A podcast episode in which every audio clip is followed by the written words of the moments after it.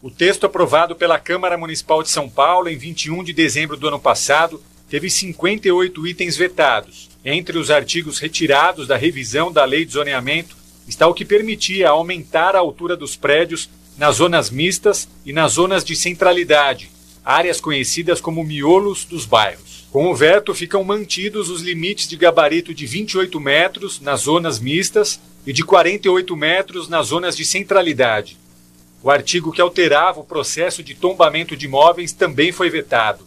O texto do projeto previa que a determinação final para tombar uma edificação seria da Câmara, mas a decisão seguirá sendo feita pelo Compresp, o conselho que cuida da preservação da cidade. Ainda entre os vetos está o artigo que permitia a produção de unidades de habitação social nas zonas especiais de proteção ambiental, as EPANs, e nas zonas de preservação e desenvolvimento sustentável, as ZPDS. A proposta da revisão da Lei de Zoneamento tramitou na Câmara Municipal de São Paulo nos últimos três meses do ano passado. A votação final aconteceu em 21 de dezembro. A legislação segue as orientações do Plano Diretor Estratégico da cidade e tem o objetivo de definir as regras de cada território da capital.